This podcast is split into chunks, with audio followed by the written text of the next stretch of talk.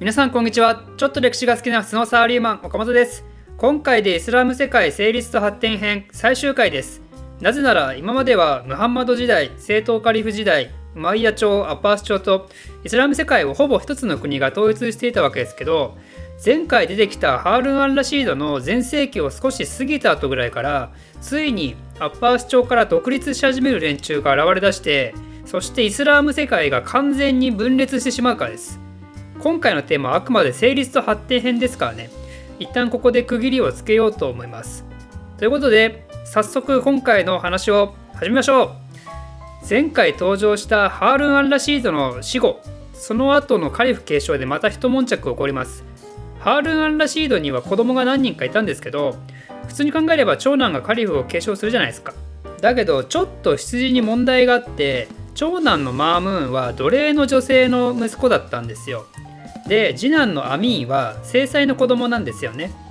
ちなみにそのハールーンの制裁はズバイだと言いますけどこの人も千夜一夜物語に出てきますね、まあ、それはいいんですけどつまり次男だけどアミーンの方が正当な息子なんですよ。ということなのでイスラームのルールにのっとってそれはアミーンがカリフを継ぐんですけどハールーン・アルラシードはですね彼が亡くなる前にアミーンの後はお兄ちゃんのマームーンにカリフを継がせてやりなさいよっていうのを約束させてたんですよ。それでアミーンは最初はいはいって感じだったんですけど後々やっぱり自分の子供にカリフを継がせてあげようと考えるんですよね。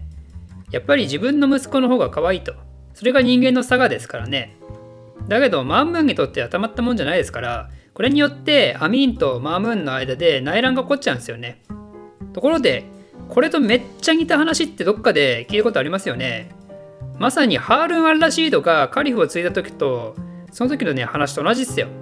ハールンのお兄ちゃんのハーディもね最初は自分の次は弟のハールーンにカリフを譲るよう父親から言われてたわけですけど結局自分の子供に継がせようと企んでたじゃないですか。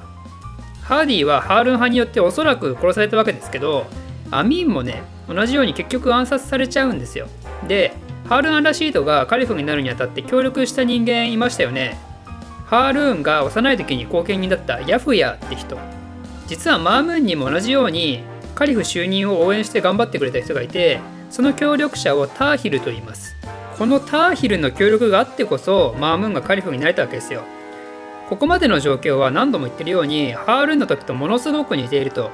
だけど晴れてカリフの位を手に入れた後から状況がちょっと変わってきてハールーンはヤフヤーが調子乗って力をつけ始める前に一族全員皆殺しにしてましたよね。マームーンはねそれはしてないんですよ。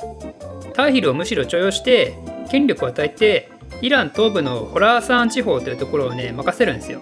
こういう地方総督のことをアミールと言います。アミールっていうのは明確にカリフより下のポジションなんですけどだけどその地方の軍と政治を牛耳るぐらいの力はあるんですよね。でそういうふうに自分の小さい国みたいなのを持つとやっぱり権力欲がどんどん高まっちゃって独立したくなっちゃうじゃないですか。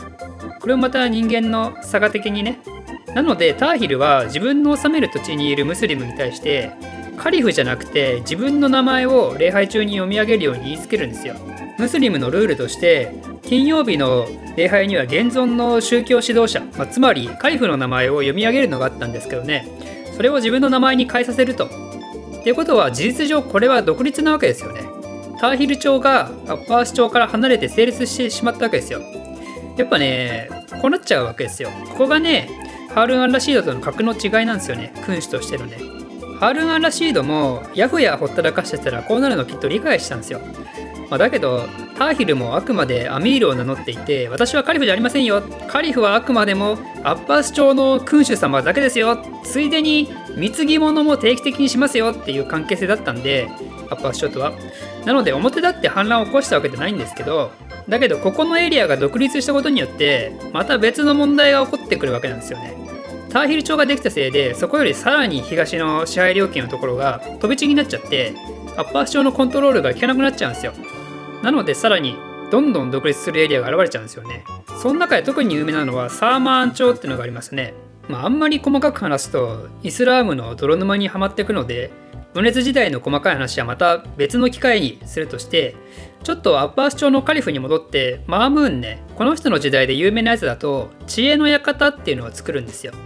実際にはハール・アン・ラシードの時代にはあの土台はできてたんですけどそれをさらに発展させてギリシャ学問のアラビア語翻訳とかしたり図書館機能を持ったり天文台も設置されたりね。イスラム文化がめちゃくちゃ発展していくことになるわけですよ。なんで突然この時代にそんな西洋の学問研究が進んだのかというと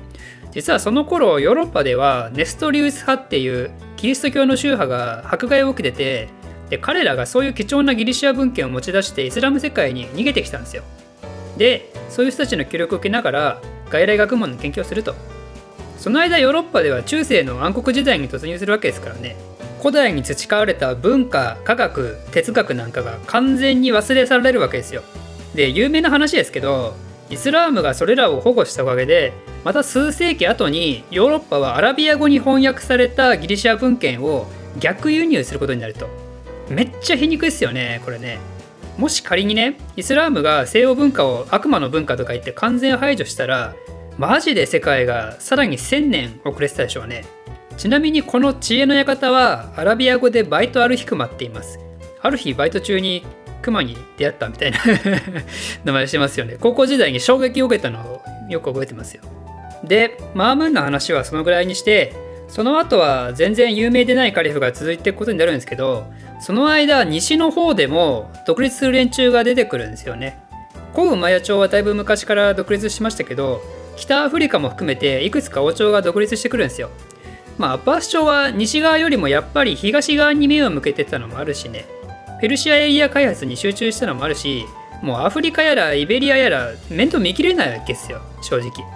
でこの独立した人たちもターヒルと同様にあくまでアミールを名乗っていたのでアッパース朝的にもカリフを名乗らないならもういいぞと。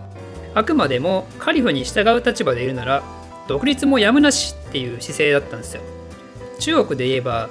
皇帝と諸侯みたいなモンゴルで言えばカーンとカンみたいなある意味親中関係みたいなものなわけですよね形式上は。ただそんな中でついに909年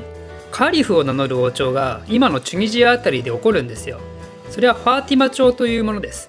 なぜファーティマ朝がカリフを名乗り出したのかというと彼らはシーア派王朝なんですよ。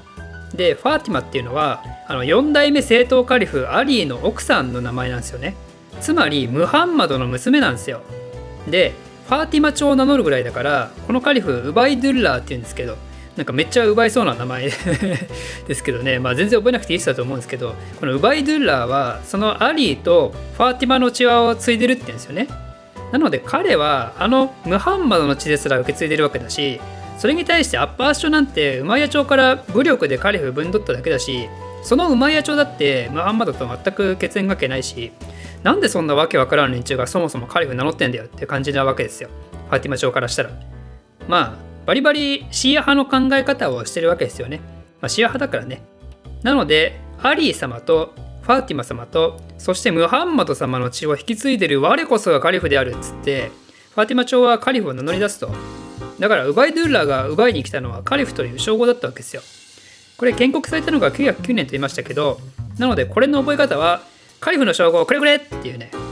でもこうやって一旦どっかの別の王朝がカリフを乗り出すと俺もじゃあカリフっていうやつがね出てくるわけですよ。それが古ウウマイヤ朝イベリア半島にいた人たちね。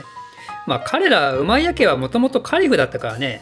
このカリフが3人存在する時代のことを3カリフ時代と言います。三国時代みたいですよね。こんな感じでですね今までイスラームの頂点にいたはずのカリフが何人も出てきちゃうとカリフの宗教的権威がどんどん下がってっちゃうんでね。もうカリフなんか信用ならんって連中がも出てきてその結果またどんどん独立する連中も出てきてイスラームはもうわけわからん感じになってしまうと。ということでこの3カリフ時代勝者は一体誰のものになるのか。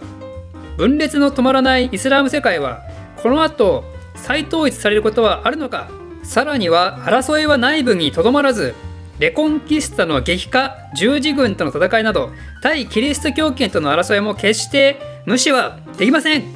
イスラーム世界の戦いはまだ始まったばかり。岡本先生の次回作にご期待ください。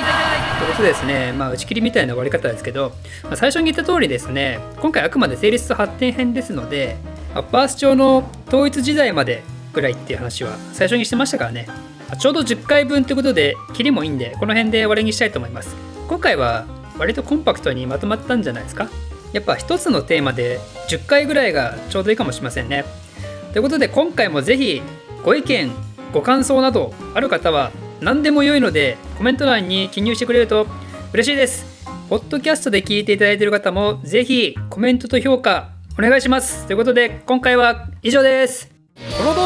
少しでも面白いためになると思っていただいた方はいいねとチャンネル登録のほどよろしくお願いします。ではまた